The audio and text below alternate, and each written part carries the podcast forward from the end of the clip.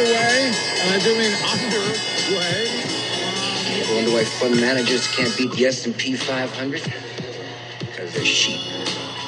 And sheep get slaughtered. We have concluded the following. Because I know more than anybody. Cold winter has apparently not affected the orange carpet.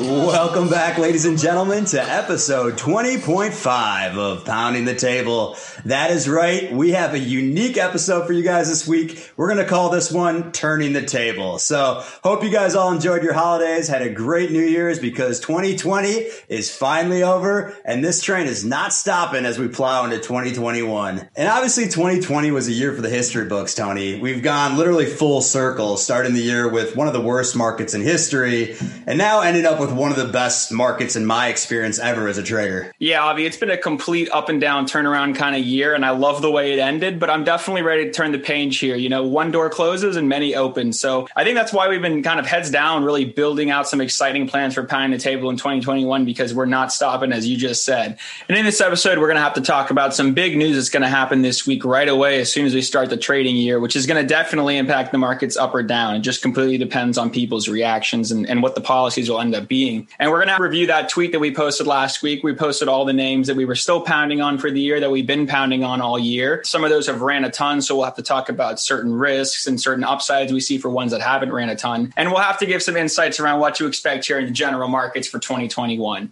And if you're listening for the first time and are new, Pounding the Table is a podcast by Avi Mash and Anthony Ohai and yours truly, talking about the stock market, the art of options trading. And each week we analyze the news and provide our opinions and insights around how we think the markets are going to be impacted. Quick disclaimer here everyone knows the rules. We have to say it. The thoughts on this podcast are purely that of opinion and of our own personal investments. Everything said on every episode of Pounding the Table, as well as on our Twitter account, are not and should never be used as financial advice, recommendations, or solicitation. So, with that being said, Avi, I know we have a lot to talk about here. Let's get it started. here we go. That is the sound of us rewinding here to your first year operating and managing your fund. Out the gates, man, things looked a little bit bleak, right? No one anticipates starting a hedge fund and then boom, coronavirus, you know. So you started the year down 25%. But let's fast forward a little bit. You know, it's the end of the year. Everyone and their mother is posting their gains on Twitter we had to join in the fun, so I know you posted your gains as well. And so we do want to say the following numbers, though, here as, as, a huge caveat, because as we'll get into later in the show, this was by no means a normal year, right? Like there's 0% chance that we'll ever get remotely close to those percentages. I'll give it, I'll give it a 1%, obvious possible. Okay, okay. Anything's possible. All right. So that being said, Tony, you finished the year at 514% up. So that's yep. phenomenal. Only one person in the world could possibly beat that. Yours truly, 727%. but of course, that being said, I'd make a joke because the percentages are higher, but I'm obviously not rolling around in Lambos. I started the year with 12K. I did add $5,000 later in the year, but you know, still 727%. Those gains are surreal to say the least. But I do got to applaud your 514% just a little bit harder because I know you may have one uh, or two extra commas in your account. So your 500% gains are, are massive. But, you know, I'm in sales and as any seller knows, you're literally only as good as your last sales. What have you done for me lately? So let's put 2020 in the rear view. But would love to have your take just, you know, overall, first year, you know, running a fund, pretty exciting. Would love to hear hear your mindset. I really think that I knew nothing a year ago. It's unbelievable because I've been thinking about this a lot because, you know, the last four or five years I've been working, working, working, trying to get into a position where I could be managing money very consistently and very successfully. And, you know, there's always been those ups and downs for me. But I think, you know, I've said this before on the pod that the opportunity that happened in March was uh, like once in a lifetime kind of market opportunity. It's a generational wealth creation. It, it, removed all like questions I really had about the market. I mean, you could really see like at at a very, very very high level what is running the market. So you see that, of course, it's stimulus from the like the Federal Reserve and from Congress, and then you notice that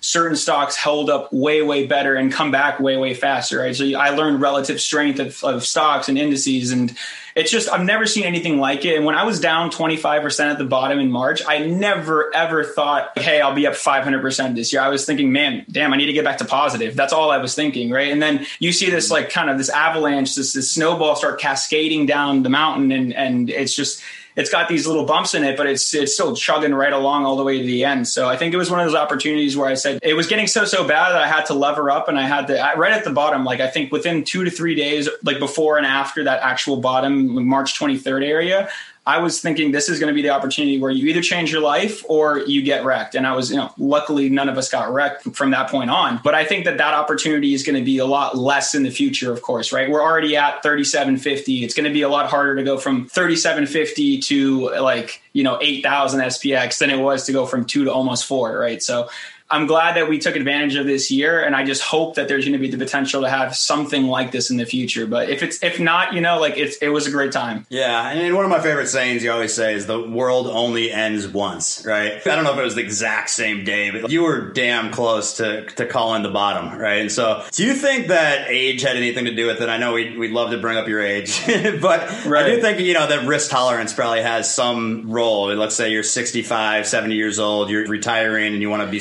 safer do you think any you know any impact of, of your risk tolerance allowed you to call that bottom?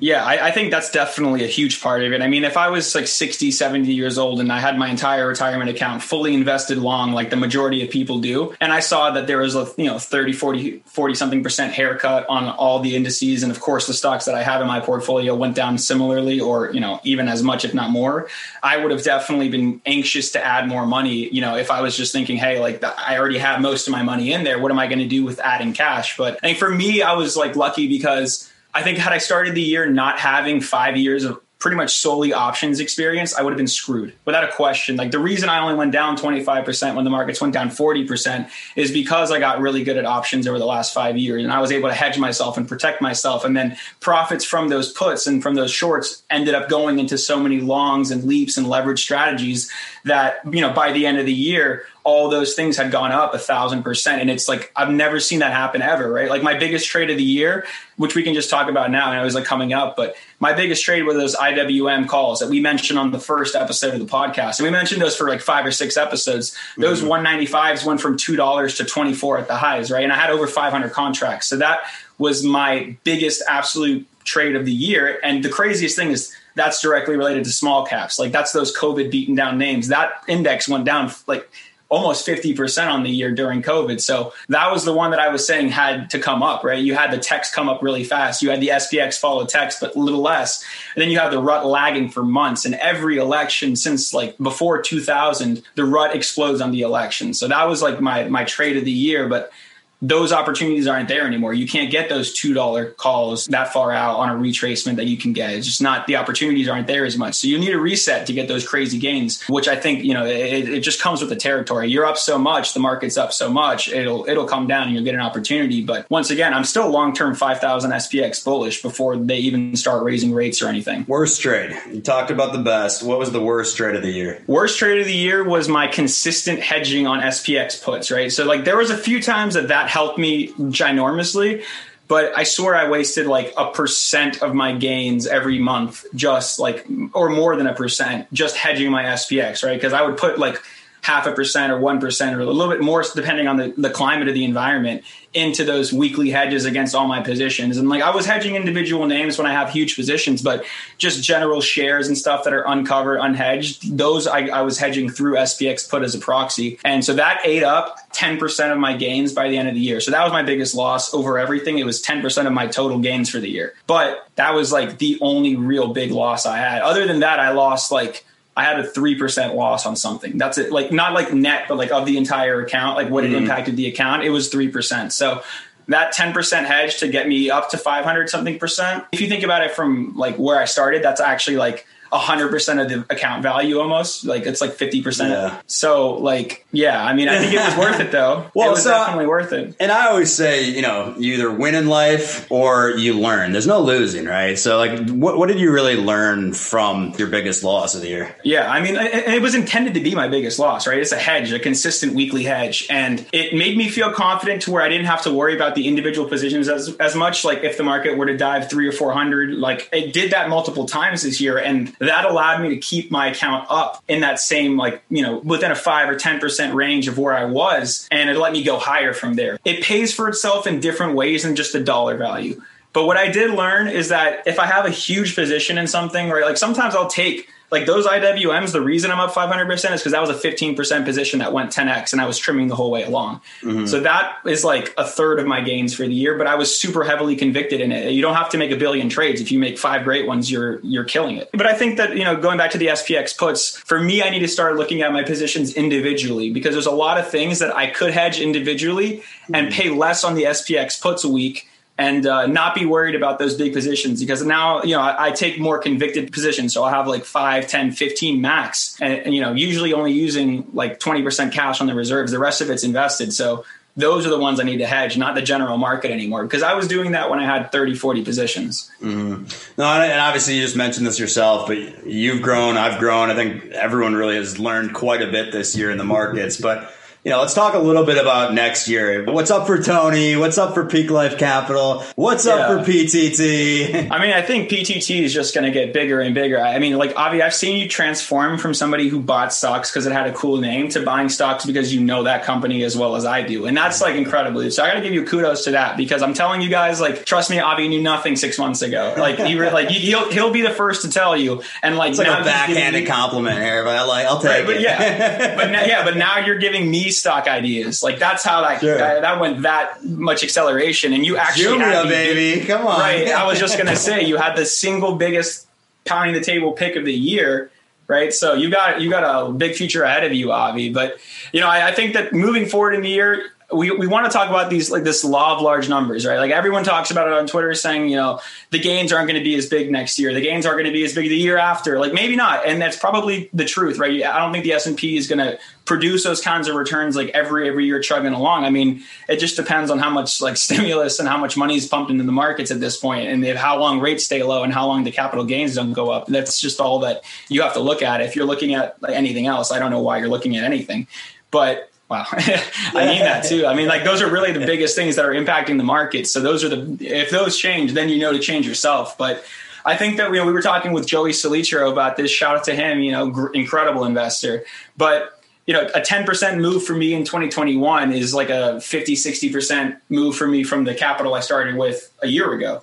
So you don't have to make the crazy thousand, thousand percent, you know, hundreds here, hundred there. If you do like a great year like we had this year and just let that compound. I mean, compounding is awesome. That's why Warren Buffett's so rich. Mm-hmm. So I think that's one of those situations where you don't need to kill it as much in 2021 if you killed it in 2020. Of course, right, Chamath doesn't care. He did it with 370 million. He took it to 2 billion. So it's possible, right? Like you can do that, but it's all about is the market going to give you those opportunities that it gave you this year? If you pounce on the March bottom, that was the best rally, this fastest, craziest thing I've ever seen and I don't know if that's going to happen again for many years if it does, right? That was a very, very black swan event. So now we just have to worry about, you know, what are we going to be comfortable with? What are we going to be happy with moving forward in our games? Because I've been asking you this myself. Like, I did 500%. Is 100% okay for next year? Because 100% next year is what I did this year, technically in the same cash. It's crazy to think that, you know, uh, the compounding factor, and, and I do like, I want to shout out the like long term investors. Of course, we always like talk about us being traders and investors, but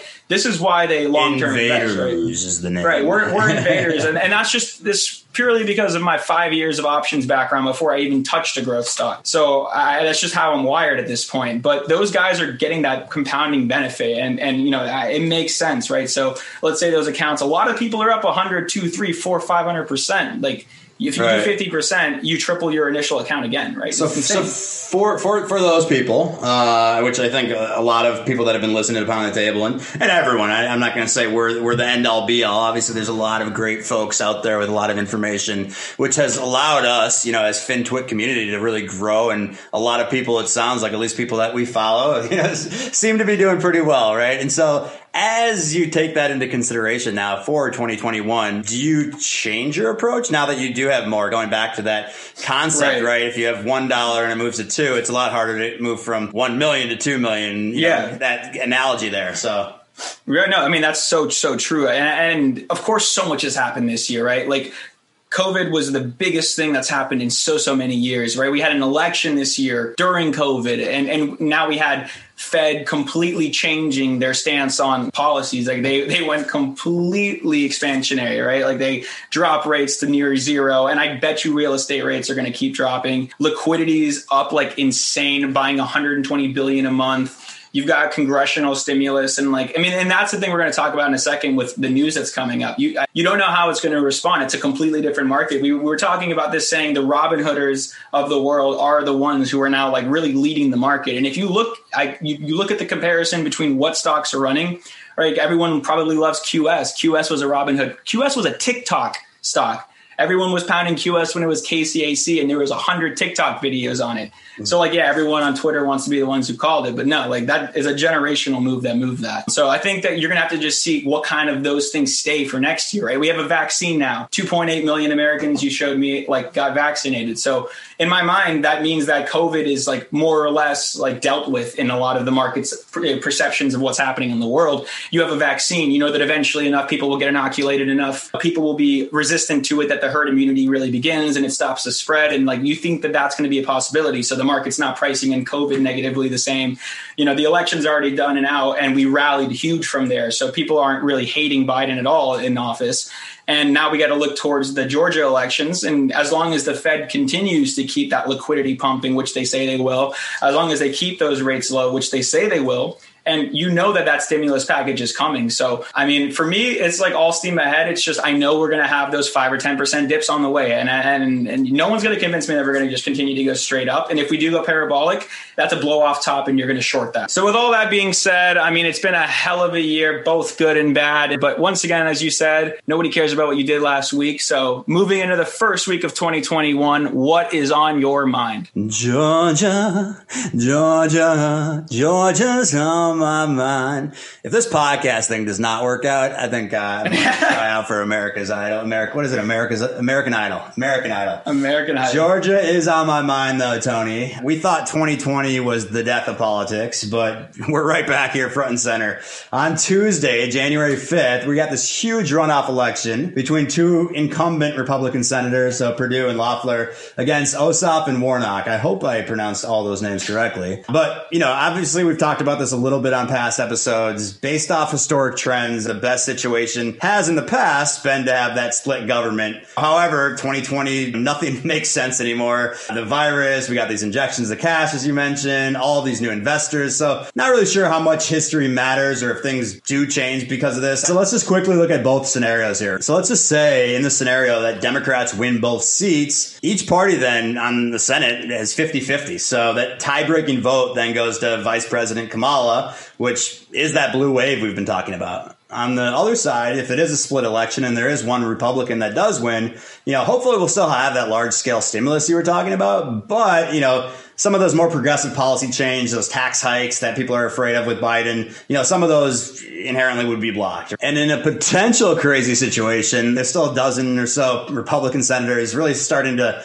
to challenge Joe Biden's victory when the electoral college's votes are actually calculated on Wednesday. So, Tony, do we have more drama coming our way? What are you taking away here with the Georgia elections? Yeah, so so here's my thoughts on this. Every presidential election, like the last two decades, has been challenged. So like this is a whatever, and I feel like obviously, I mean, obviously the last election was challenged too, and this one's going to be challenged. But I think that Biden's going to be president, and that's that. But I think that in regards to the senators' uh, runoff on January 5th, I have no idea who wins. Obviously, like both Democrats are right now leading, I believe, and I think that actually you know, if I'm going to be a little bit like presumptive here, I'm going to th- say that Mitch McConnell blocking the stimulus last week and not even taking it up for a vote was definitely not a good timing for the Republicans on that side in Georgia. So I, I don't know what the outcome is going to be, but you have these Democrats now leading, and then you have that. I, I, would call it a faux pas by McConnell, just because people obviously want money around this holiday season, and like regardless of the reasons, regardless of whatever's in the bill. I know there's a bunch of crazy things, but regardless, people wanted that cash. So I don't know how people are going to feel about it, and I know that a lot of people think, right, if we get a blue wave, if if they get if it's 50-50 and Kamala is a tiebreaker, then the markets are going to crater. And I think that I've been saying that too at some point, but then you know I really thought about it a little bit there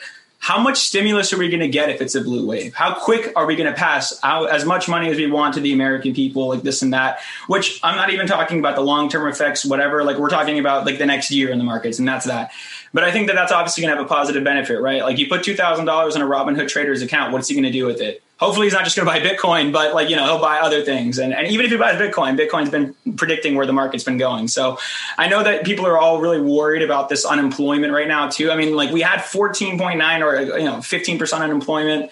That's like like six months ago, and now we have six point seven percent, right? And like as we said, the longer that people stay unemployed, those become discouraged workers those are not calculated unemployment statistics. And as much as like the system for calculating unemployment is not great, it looks better on data. So over time, that data will normalize, in my opinion, regardless of if the economy really gets better or not. So it's not really the best indicator to look at, but it's regardless what everyone talks about that nonstop. So I'm very bullish going into next year. I think that they're not going to do the capital gains crazy increases next year. I mean, they may, and if they do, then you'll definitely see the market not liking that. But if they do that, I, would be shocked to see them do that while the economy's still like you know reeling from COVID.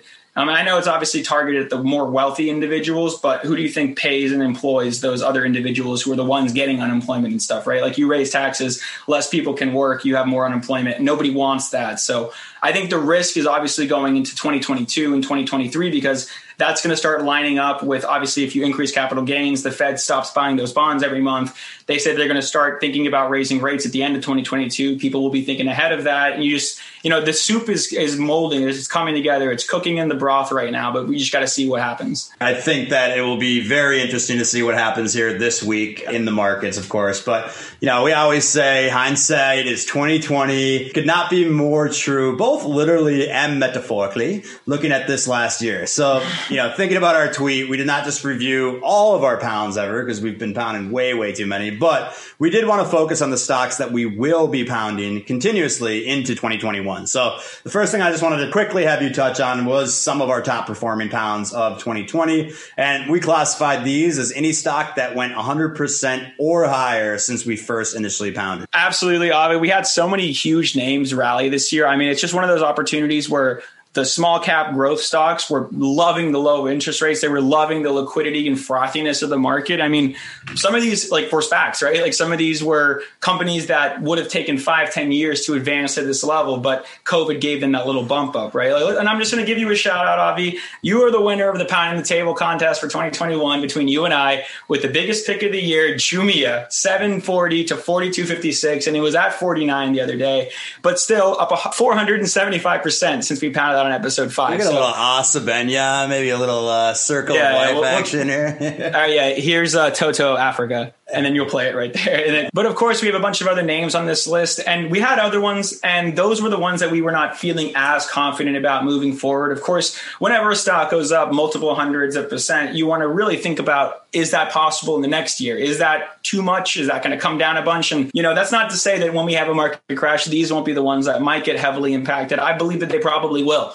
But you know, Jumia, Grog, Magnite, Intellia, TRSSF, Editas, Nanox, Celsius, MP, Farfetched, SI, CrowdStrike, BioLife Sciences. I mean, those were all up over 100% since we pounded those. And those were all from episode four or five. So those have done super super well for us. I'm holding a lot of these. You know i can't hold everything which is why we really try to sift through all the names we pounded because we try to talk about things as the market's moving right? Like the market's dynamic. It'll pick up on certain places. It'll pick up on different industries and sectors and market cap. But that's why we have so many things that we talk about. And this is why we did that tweet to show you guys what we're still really pounding into the new year because not everything that went up 100% is still a good investment for next year from our opinions. Quick avi injection so would you think of these stocks individual stocks I'm talking about, similar light as your portfolio. So as these go up, you know, 100% plus, is, is the same kind of concept there? Do you not expect them to then also go 100% the next year? Yeah. I mean, so for me, it, it, it's really like if I don't think the stock can double in the next year, I won't own it. But these stocks went up 475%, 352, 264%.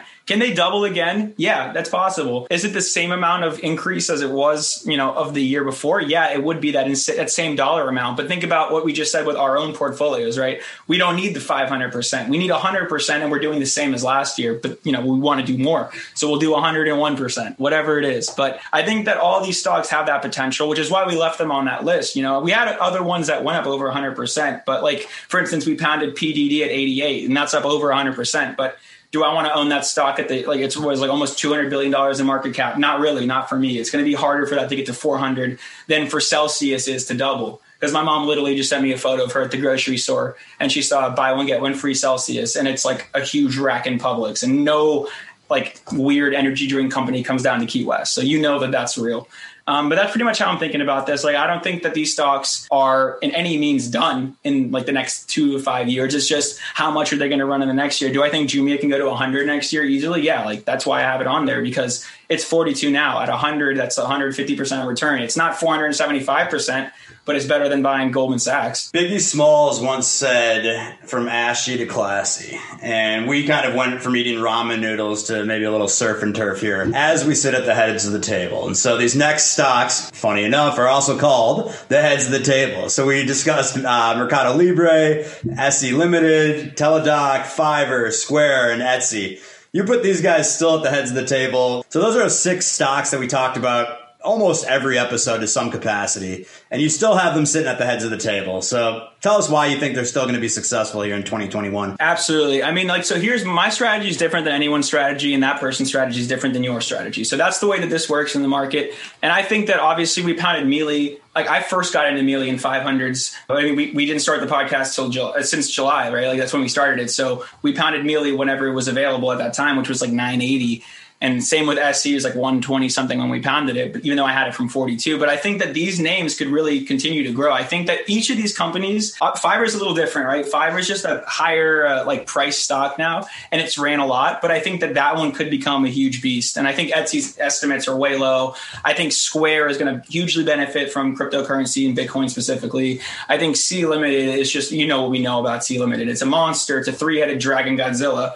And Mercado Libre is literally just getting started. And the lower the dollar goes, the better for Mercado Libre and SC. So I'm definitely still thinking that these stocks are the ones that are not anymore those like glamorous double triples in a year. That's because they were triples this year and quadruples this year. So for me, like SC's like 100 billion market cap, Mealy's like almost 100 billion market cap. Fiverr's very cheap market cap. It was only six when we were like talking about it, five or six. And so I think that you know stuff like that has way bigger potential to double and triple. Like Etsy specifically is absurd. The 13 percent estimate for next year, they did 137 percent for two quarters, the last two quarters. So it's not going to be 13 percent. I don't care about you math theorists. You're wrong. But that, I think that's why we have them as heads of the table. I mean, those things, I don't see a reason why those names aren't going to be huge. I don't see why Mealy and SC and TDoc can't become 500 billion and Square as well, 500 billion or trillion dollar companies in five to 10 years. They're just going to be like the new apples of your portfolio. As, and that's what I think is supposed to be, right? Like, there's this guy on Twitter, his name's From Growth to Value. And I love that concept, right? Like these stocks went from growth and now they're value. Mealy's trading at like like 11 times next year's sales. That's not growth, that's value. Mercado Libre. This was one that you kicked out of the last dinner party. Uh, you were crying about it. You were sad. You had to say goodbyes. Sounds like uh, fair to say that you're bringing this back in 2021. Yeah, so so here's the thing for me, and I think everyone's different. We have different goals. I love Mealy, I love Sea, I love Teladoc, I love Fiverr, Square, and I love Etsy. But you guys know my rules about market caps. I go for growth. I go for the 100% a year return. And I think that it might be a little harder for these to get to 100% return. I think I can have a lot of other ones that I have much more um, conviction that they will get to 100% return. And obviously, not the same as conviction in how good the company is. It's a very different thing I'm talking about. But, you know, I think stuff like TDoc is like, TDoc is a silly valuation, should be 400 like Fiverr is not even that big of a market cap. That one can double and triple easily. So I have a lot of Fiverr, um, and I have TDoc, and I have SC. I just don't have huge positions in them. I'm, it's mostly like leaps and options at this point for them. I don't want to allocate a ton of cash to them, but I know that they're going to continue to increase, in my opinion. So I do want to get that upside, and, and I did sell them like the last two weeks because I was feeling that the growth market was getting frothy. I'm talking about like Nespresso milk machine frothy, and I did not want to be in there for that long.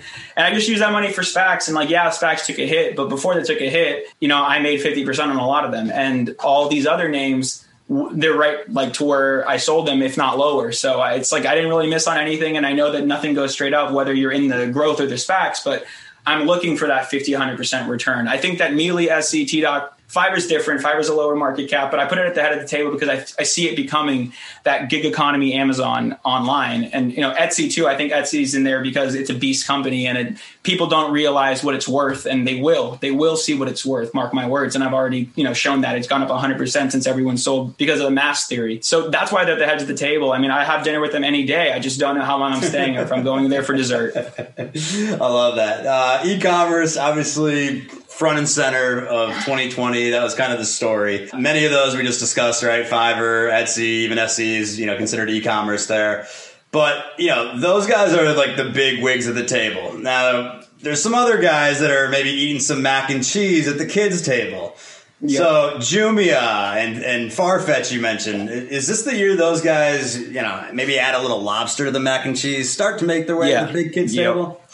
Yep. I, so, and we talked about this, right? Like when people believe in a company, that company stock goes up, and that stock goes up. The company has more money. The company can make more moves, and it's a self fulfilling prophecy. Like people create companies, and it's not always just the guy who made the idea. So, like, right, like Jumia had a lot of people on FinTwit love it now and turn into big believers, right? So you saw it go from 17 to almost 50 back to the IPO. So I think Jumia has the potential to continue going. I just want to see that they did something with the increase in that stock price. Like it makes no sense for me that they're not doing a raise right now. They need to do a raise, and if they if they don't do a secondary offering, I think that they're dumb. And they really need to do a secondary offering. Like if it was me, I would have done one at 48. I'd done it right at the IPO price it opened at, and then you double pound that you think it's worth that. People buy into it, and then you believe, and people more people believe, and that stock will actually run the way it's supposed to because that cash inflow will not only a like let it have that growth without having to worry about the revenues and profitability going down, which is all they did last quarter. That's all they did.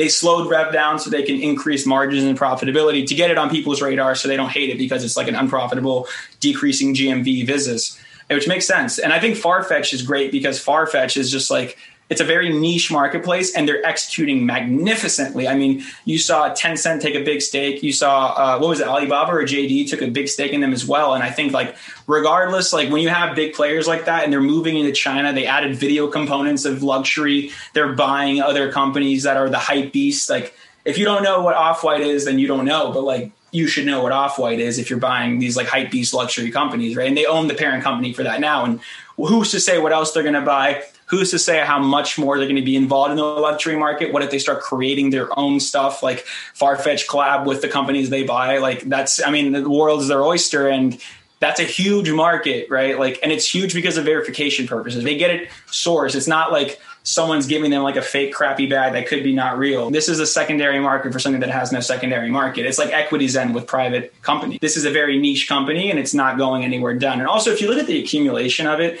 since we pounded it at 27 straight up to like 64, people bought that. And it wasn't your mom and pop. Like people bought that. Like big funds bought that. Like that's going to show up in a lot of those people's 13F filings without a question. Everyone listens to the podcast, does stocks. Everyone wants to get very wealthy, right? But as that old saying goes, health is wealth, right? And it can't be even more true when you get a double pound talking about genomics. So there's got to be a reason Cathie bought genomics into her ARK. Noah was slacking. Why do you like genomics? Let's hear it. I think there's only one industry right now that I can see that if you think about valuation, you are I like don't have a word. It's not a nice one because like this is not one of those markets where anything matters at all versus what it can do. Right? Like think about this. And I'll tell you something personal. I was sitting there the other day being like, wow, like made a lot of money in 2020. That's fantastic. But then you think about what actually freaking matters in this world and it's like it's not going to shave life off my parents' years and like make them live longer. It's not going to make me healthier, make my kids healthier, really. Like, but this can, right? And there's, and I'm like, what's the value of my bank account? I don't give a shit. Let it go to zero if I can make that better. So there's no price you can put on health. There's no price you can put on it whatsoever. So if you're looking at valuation for genomics companies, you don't understand the market or the opportunity. So we talk about this a lot because this is the only sector I could ever say that if you don't if you don't understand it from like a futuristic where are we going point of view then like that's not the market for you. It has nothing to do with the numbers. Like they can sell nothing. And if they can change the world in one little way like that, it's worth everything. So that's why we pound the table on ARKG so much, right? Like ARKG, just to make it easy for you guys, we don't like specifically pound ARKG, but we pound everything in it. So we thought we would just say, right, like ARKG, if you want to own the genomic sector without having to worry about which ones ran too much or which ones are not really the best in the industry, right? Cathie knows, right? Cathie bought 15% of a ton of genomics companies before they were hot. Like whether or not people will admit it, she brought that to mainstream and she's creating the potential for us to literally live longer and for our babies to not be sick when they're born. Like there's nothing more valuable than that. So we will pound the table on ARKG forever. We'll pound the table on BLFS forever. It's the picks and shovels to all these companies, right? They work with CRISPR, which I've pounded the table on since 48 and will not stop. Editas, same. I mean, like they're getting FDA fast track approved for a bunch of things. NTLA just got a Nobel Prize in chemistry. NVTA is crushing. Like all those names, we're going to continue to pound. And I think I will never, ever, ever question the valuation of them because I don't. Eh, I, I, you can't put a you can't put a price on it. And I'm like freaking out right now because I, it's just I can't argue with anyone who's going to say they're not making enough money. And that's what a lot of people are saying. They're like you know, they're they're not profitable. Who gives a shit? If you can change your life and like live 20, 30 years, what would you pay? And if the answer is not everything, then Priceless, you're, you're wrong. Man. Priceless. We gotta get Cathie on the show too, by the way. MedTech and healthcare. That's another area. Obviously, I was super excited about. I sent you that book, Physics of the Future. Some of these ideas actually stem from that book. Just thinking, kind of the art of the possible. And so, some of the ones that we've been discussing: OM. So that's Outset Medical, Nanox, LGVW, Ontrak. That's ticker symbol OTRK, ISRG, and PGNY. You still pounding all these for 2021. What do you like about these ones specifically? Specifically?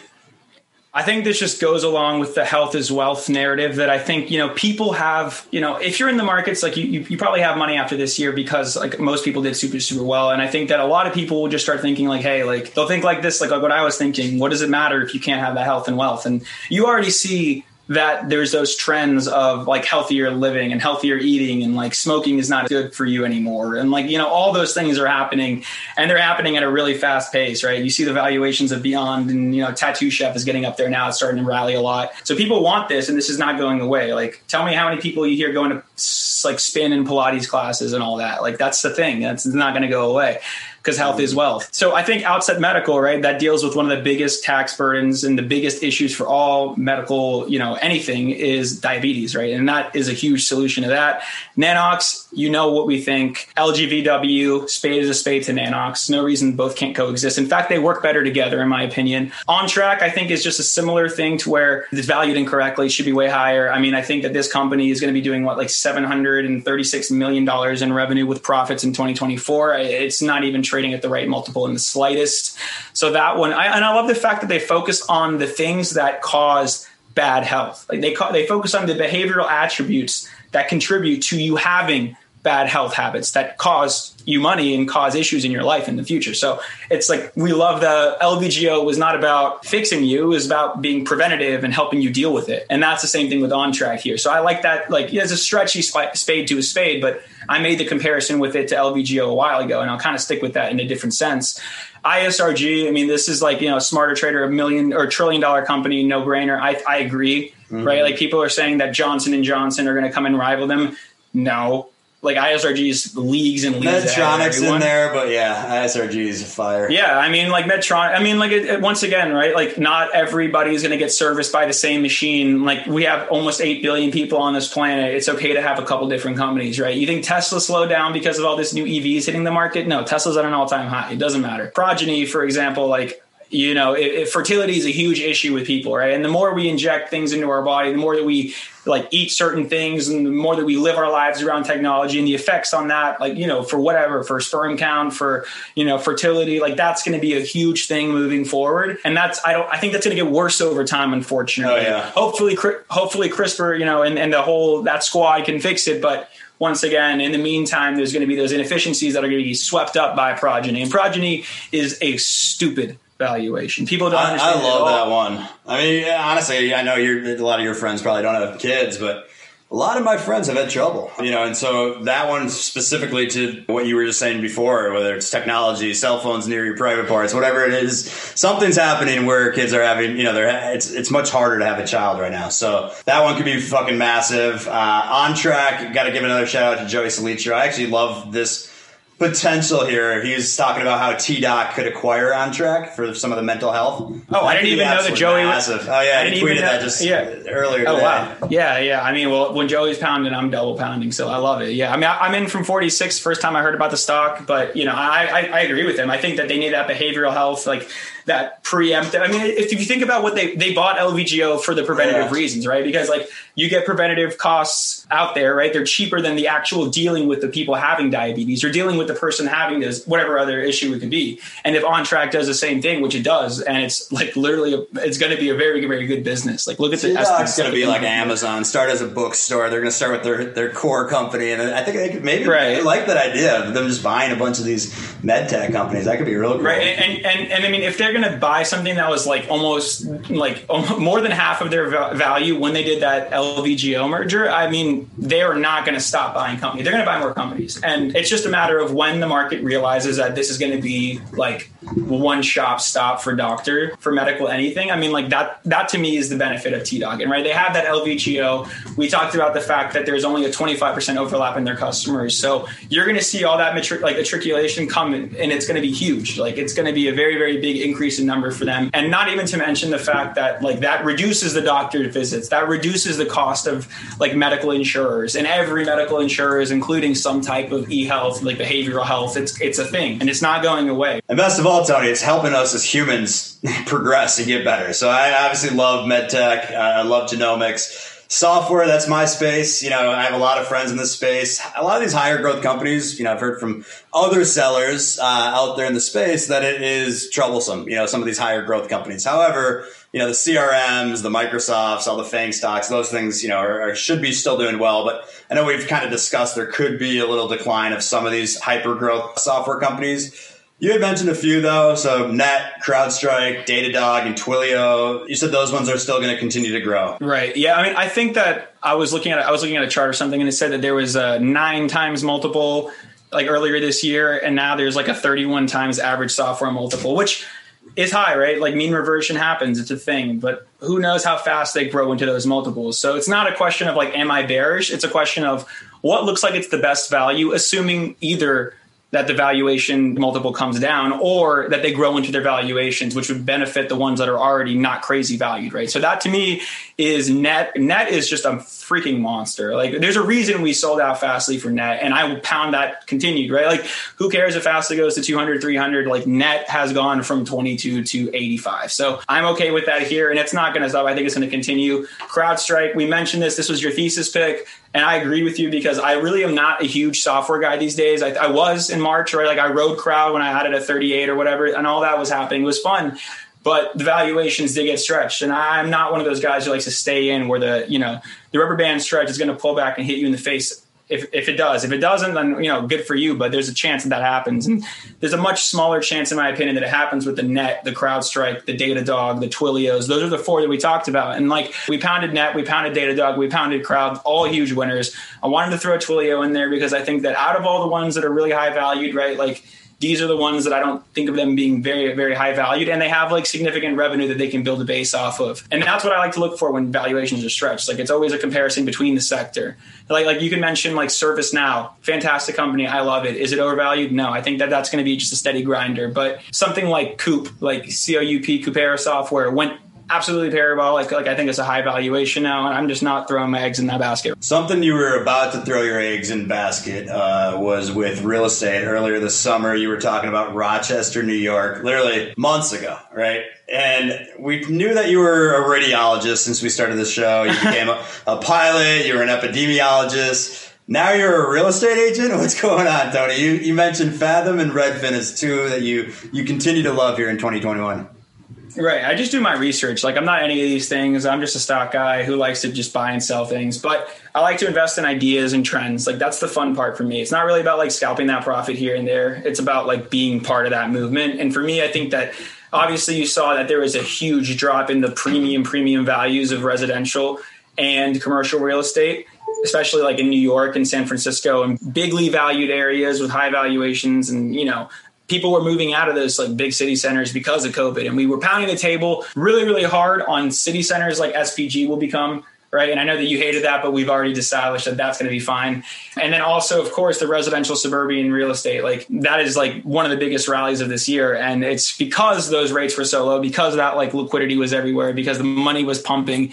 And I think that those rates for real estate will continue to get lower and lower. Right. So I'm going to continue to pound the table on Fathom. I'll continue to pound the table on Redfin. I know we were talking about EXPI like, you know, five, 10 episodes ago. And that one for me, like I wrote a lot of it, but I prefer Fathom's valuation here because I think it's very similar to EXPI, but I think it's way cheaper valued. And people were like, oh, I don't really want to buy Fathom. It's not growing so much. And then it went 74% revenue and it's trading at, it was like 1.5 times sales. So no brainer for me there. And obviously there's a third, of course. We already pounded this one back at 11. It went up to almost, I think, over 30. And now it's come down a little bit. We're going to do some research and repound it for you guys next week. All right, Tony, let's switch over to Bitcoin real quick. That is sitting at 32,000 I think you called this run up at around 10,000 or so this summer. ETH, another one you were pounding. And of course, we got SI. That was our picks and shovels pick back a few episodes ago. Where do you think this is going? I know you mentioned at one point BTC to 50,000 earlier in the year. Is that going to happen, or do you see some more turmoil, maybe some whales, you know, dropping the ball here quick and manipulation going on? Yeah, I think nothing goes straight up, but it's going to be one or two situations. You're going to get these big rallies and these big drops where people are just like scalping and manipulating the markets until it gets so big that they can't do that, right? So the more Bitcoin gets bigger and bigger, like the less that that manipulation is going to be uh, happening. So you're going to get less instead of those like 85% drawdowns, you'll get those like 10, 20, 30% drawdowns. So over time, you know, the more money in it, the more money holding it, the less risky the asset's going to become. But specifically Ethereum, I was really pounding the table on that over Bitcoin, and I still am. And you know, I, I mean, maybe a bias. Like I bought Ethereum at 68. So like I love Ethereum moving forward. I think that the fact that you can literally use Ethereum in so many applicable ways, like we mentioned on that episode we talked about crypto, is like, of course, I think that that's why it's undervalued. I also think that, you know, of course, the fact that there's increase in the supply of Ethereum every year. But once again, as they both get bigger, that increase in coins is going to become less and less percentage of the total coins out there. So naturally, that's going to slow as well. So I'm a big fan of Bitcoin and Ethereum. I think they're very different reasons, very different purposes. I'm not buying Bitcoin because I think that you and I are going to be completely solely like making money and moving money through Bitcoin. But I think that Ethereum has like a lot of those like potential applications that are already starting to be used, right? Like that's to be that's to be a huge thing. I think it's to underpin a ton of the economy. And I think SI, of course, is to benefit from this as Ether is to go up. So yeah, gun to my head, I said Bitcoin 50k. Once again, nothing goes straight up, but it could always just get that parabolic move. Who knows? Like you saw it happen in 2017. If you think it's not possible again, I think you're wrong. And I think that if you're sure it happens again, you're wrong too. So I have no idea what's to happen. It's a very, very peculiar market to say the least. But I think I, I mean, I pretty much have most of my Ethereum as like my main, you know, crypto holding. It's I don't have too much Bitcoin, um, and that's okay with me. Like I actually just believe in Ethereum more. We got a lot of link though, don't we, Tony? yeah, we have a lot of link. No, yeah, I mean it's way more Ethereum now, but we'll see, we'll see, we'll see what happens. We're making that joke because I sold some uh, Bitcoin earlier for Link, but we're never wrong. We're just not right yet, Tony. So uh, let's hold that link and see what happens. Last but certainly not least, we have. I gotta clear my throat here. And last but certainly not least, we have the mini monsters. Those certainly seem to be a fan favorite, and thank you for that fake laugh to make me not feel like a total psycho. But some of the mini monsters you had mentioned, EHDM, so Desktop Metals, that was one we were pounding back at TRNE days. Uh, that one certainly dug a hole, but uh, we're still pounding that one here. We got ticker symbol four, so F O U R, steady grinder. We got Futu, Dada, my favorite Skillz, and then last but certainly not least, we got MP. So these mini monsters, I know we had um, a lot more of them, and you chose these ones to be the continued mini monsters. So, what do you think about these? Right. Yeah, I mean, we made the mini monster section because everyone was starting to pound these small cap names going into December, and you know that that's a very, very common trend in the markets, right? Like it's small cap December, and it started in November, right? And like the SPACs were really driving it, and then it got into all the names, and we had so many different names that we were trading, and we were talking about, yes, this one's a trade, this one's a long term investment, how we're feeling about it, but I think the dust has settled. I've been able to look at all the names that we talked about, and in my opinion, right, like I think EH has the potential to be a really big company. I think DM is in a very, very good spot because there's not many things like it at all, and it's definitely really making an impression on a lot of investors. Even though it did go down from where it was at the high, right, like it's still up over fifty percent since when we pounded it. So I'm not upset at all. I'm still holding that one long term. For one that we really don't talk about because I just like have it sitting in my portfolio going up a few percent every month or so. It's just like I, I really like think the company is one of those steady grinders that I love to have part of my portfolio just because you know like if everything's not working out in the small caps or everything's not working out in the big big growth like you have those steady grinders like BLFS which will just you know carry you forward a little bit. Futu I think is one of the most underappreciated undervalued stocks out there. I think a lot of people will take that um, I take a bigger look at it in the in the coming year, especially with China. People I think are going to be buying those China stocks instead of selling them next year. Usually, when you get that everyone's feeling very very bearish about everything situation, I think that you're going to get a really good rally in the China stocks, and you've seen that like Pinduoduo has been chugging. Like that thing went ballistic in the last two months. And I think that there's going to be more names that do that. Uh, and then you got Dada, of course. Like that's something that I think needs time to marinate. But once again, it's getting held down because it's China. And I think that that's only a matter of time until that doesn't work out. I think Alibaba marked the bottom on China names, in my opinion. Skillz, you know how we feel about this one. This thing is just not even started. I saw a tweet today. It's like people have won $2.5 billion on Skillz. Very insane. Like you're not going to not look at that and think, what else are they going to do? They're just kind of tapping into those markets and they're getting good margins off of it. No brainer for me. And MP is the picks and shovels to literally almost everything we talk about with the fact that you need rare earth metals to do anything in this day and age. It's not about lumber anymore. And once again, I'm still going to pound the table that lumber is going to be one of the best shorts ever from that high, which I, I posted on Twitter. Um, and I know nothing about commodities, but I know that. Uh, You're a lumberjack now, Tony. Yeah, yeah. We were talking about that just a minute ago. no, that's I, I, I love Skillz. I still think people do not understand it. At least my vision for it is being the full platform. Right. It's got that that DraftKings. I'm betting you the dollar, right? So it's not they don't need to be on the, the hook for the bank. And developers are just building out games directly for Skillz. Why not build a game that people can then bet on, right? This thing's going to be. I, I, I love Skillz. All right, actually, the last one now. Uh, we can't finish episode without talking about SPACs. We are not a SPAC show; we are a stock show. But lately, again, we have been talking about these quite a bit. So Obviously, too long of a list here to go through all of them. Uh, but if you guys haven't checked it out on our Twitter, we do have the full list. We're also going to be sending out a, a, kind of a newsletter with a more of a deeper dive into some of these as well. Um, so if you guys haven't signed up yet, go to poundingthetablepodcast.com, hit that join, that contact us button. But Tony, talk to you know a few of these here. Obviously, can't go through all of them, but pick a few of your favorites. Yeah, I mean, I just want to just start it by saying that these SPACs I still think are going to be a great opportunity in the coming year, and especially because you know a lot of these growth names have gone parabolic. And I, and I, and I posted this on my Twitter like five, six times, like trying to tell people, trying to make them realize that like nothing goes straight up. Right? People were saying TTD to a thousand, and I realized everyone was saying TTD to a thousand. So there's no way TTD was going to go to a thousand that week. Like that's how that works. And everyone and their mother is buying all these growth names. Like oh, let's buy Square, let's buy Etsy. All these things are just going parabolic, and it's just like, okay, I've got FOMO and names that I sold last week for multiple hundred percent gains. This is like getting toppy. So that's why you got that selling all those names. And that's why I sold those names. And I think the best part about it is that that money just goes right back into these SPACs for me.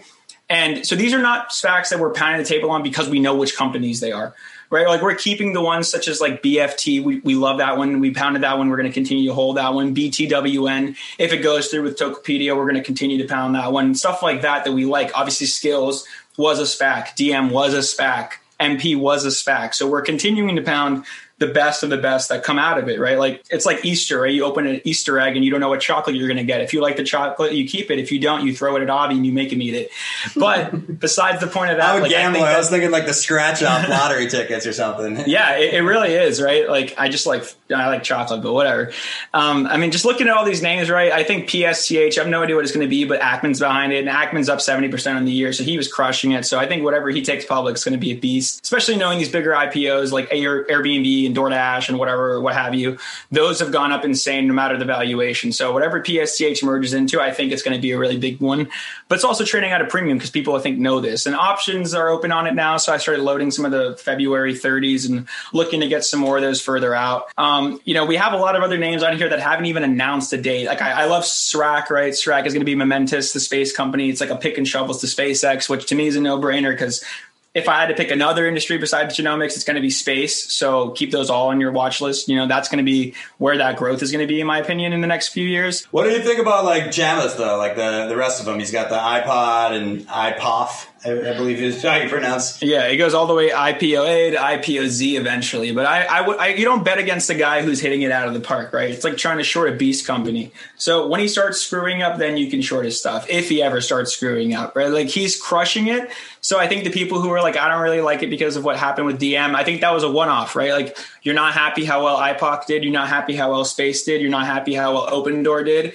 So like you're going to have to give yourself some perception here of thinking like what's going to really happen in the next three. So he's three for three. You want to bet against a three for three guy, like unless you're the Warriors, you're not going to. Be a Hall of Famer if you're a baseball player, like right? Yeah, you get yeah, one strikeout, you know, you're not that you're not done. You're Roberto Clemente is still a Hall of Famer. It's easy to be great if you follow greatness, so don't mess around. Like I, I think that any of these names who have people who are great, right? Like we pound DGNR, we pound CMLF, we pound like XPOA, you know, FMAC all these names are guys who are beasts, and the entire list is all those names of, of guys who are you know absolutely incredible. Who I think you'd be dumb to not think that those guys can do a better job at picking a company than you because they've already picked companies and they were the companies that were Google and Square and Uber and all these successful companies. So they know what they're doing. I think that it's smart to, you know, at least look into what they're doing and to consider maybe, you know, like you got that $10 floor, you can redeem it for $10 plus interest. Like what's the worst that can happen if you're buying a SPAC at like 12 or 11 that hasn't had any news yet? you're going to get like a 10 to 15% loss max on your position, right? Whereas if you buy TTD at 970, you're already down 30%. So that's the risk reward I like to think about here. You know, we crushed the other names. Why don't you think about some new names?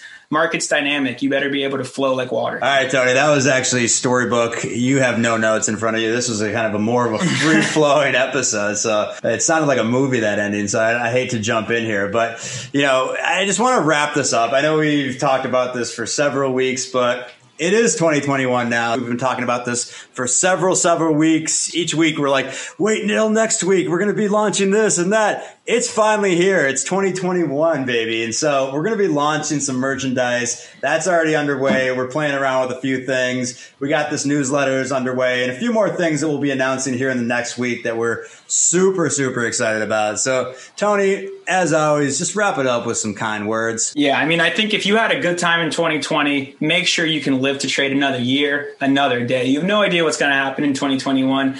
I wish I knew the future, but I just try to predict it, and no one really knows what's going to happen. So keep that cash ready in case you get that dip, because I know there will be some in 2021. Anyone who says we're not going to have a dip in 2021, I would bet them anything against it. So prepare yourself, and I think that there's going to be so many great opportunities in the market, up and down, that you're going to have to just be ready to take advantage of.